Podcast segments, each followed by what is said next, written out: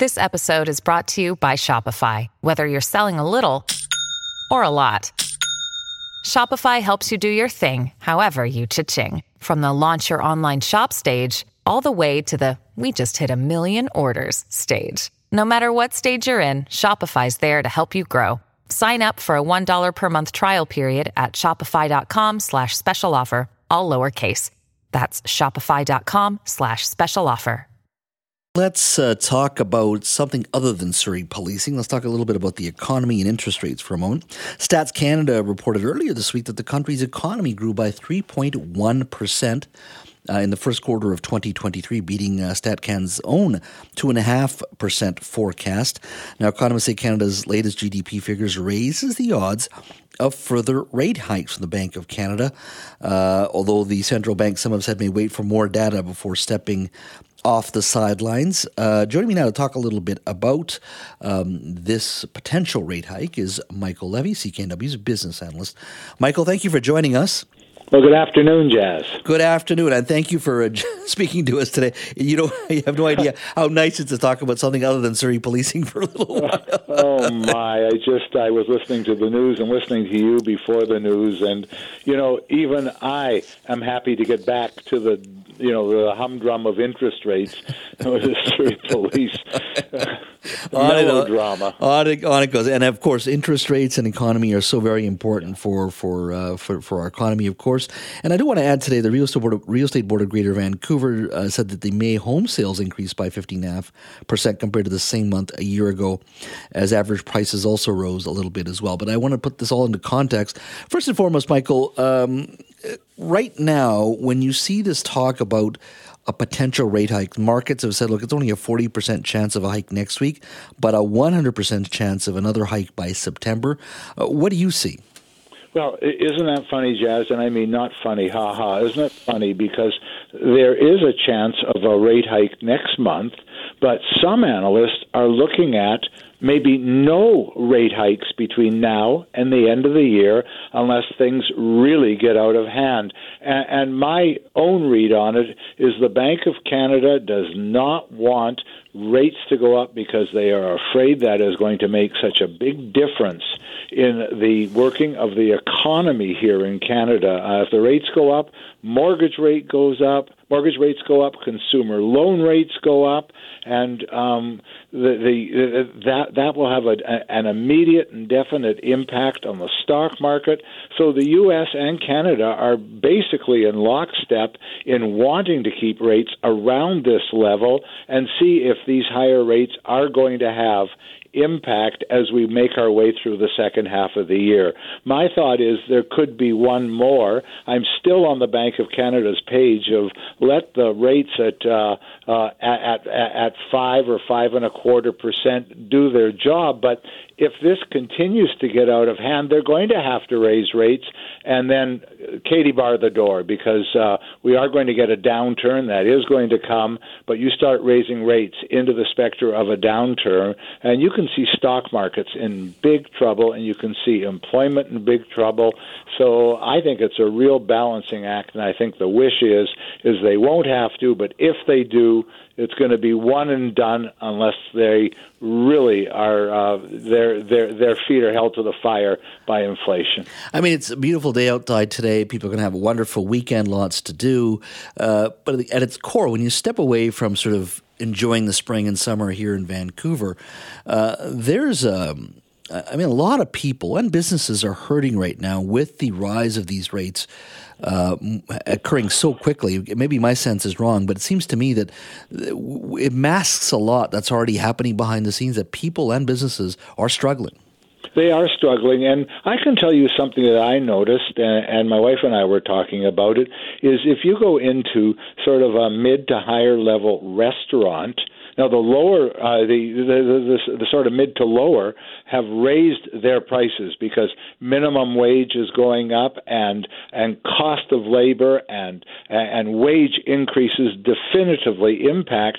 But you get into a bit of the higher end restaurants, And, and the fact is, they're holding their prices, Jas, because they want to fill their restaurants, and uh, even at the cost of profits, they're not going to become unprofitable. But some of the restaurants, the menus I've seen, haven't changed in the last two or three years. So I think it depends where you are in the spectrum. But uh, I can tell you that wage costs are a killer. All you have to do is watch and listen to the news, and you can see the number of people that cater to the working class individual in British Columbia, they're barring or are, are barring. They are closing their doors. They're shuttering their windows, and that's the balancing act that I was just talking to you about that the Bank of Canada has to play with. Mm-hmm.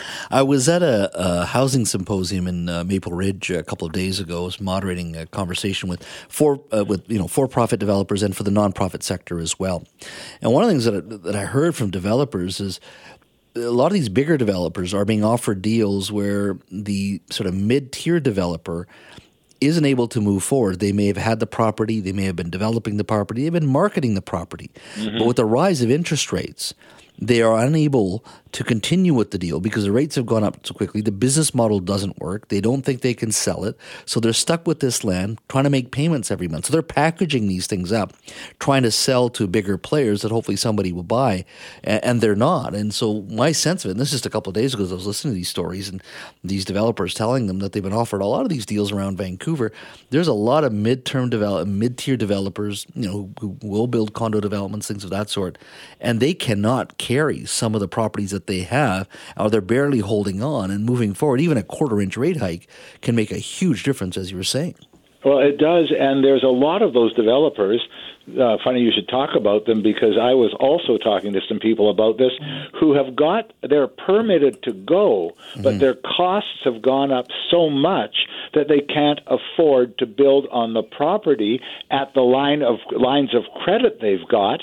So they're doing exactly what you're saying. They're either going out for further credit if they're credit worthy enough, otherwise they're trying to dispose of the property. And the fact is is we need housing so badly, particularly in the lower mainland of British Columbia. It's such a shortage of housing and the new permitting is coming in fast and furious because they're financing at rates like today, and they are going to be able to make that work. I was looking at one development, Jas, mm-hmm. uh, out in Metrotown, and they're starting, they're breaking ground on a 67 story high rise that is going to be mid level and a little higher people that are looking for housing.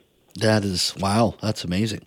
Uh, but my worry is that it, it, with the with the way the market is and fluctuating, it may challenge and make it difficult for folks to build sort of purpose-built rentals and those kinds of yeah. uh, um, uh, condominiums and apartments that we desperately need um, in, in, our market. Michael, I'm just curious, what impact, if any, will the job numbers have in regards to the U.S.? They seem to be doing very well um, uh, in that country. Canada seems to be doing okay as well. What does that tell you overall? Well, it, it tells me overall that the economy is reasonably healthy. We just started with 3.1% in the first quarter, annualized uh, a rate of 3.1% gain. Well, in the U.S., their uh, U.S. unemployment is at 3.7%. Now, that's up about a tenth of a percent from what it was last month. But the fact is, is that they uh, created 339,000 new jobs in May, and uh, they upwardly revised March and April by 90,000. And don't think that next week on Friday, when the Canadian numbers come out, I don't understand why they weren't out today. The U.S. puts them out instantaneously. We sometimes lag, but next week, I think Canadian numbers are going to be very good also. Just look at the help wanted signs, and there is a shortage of labor. So I think that uh, we're going to see very good employment numbers, but let those interest rates go up and start to take a bite out of businesses, and you can see a fast turn in the employment market or or in employment, and that's what going back to our original conversation, that's what everybody's worried about.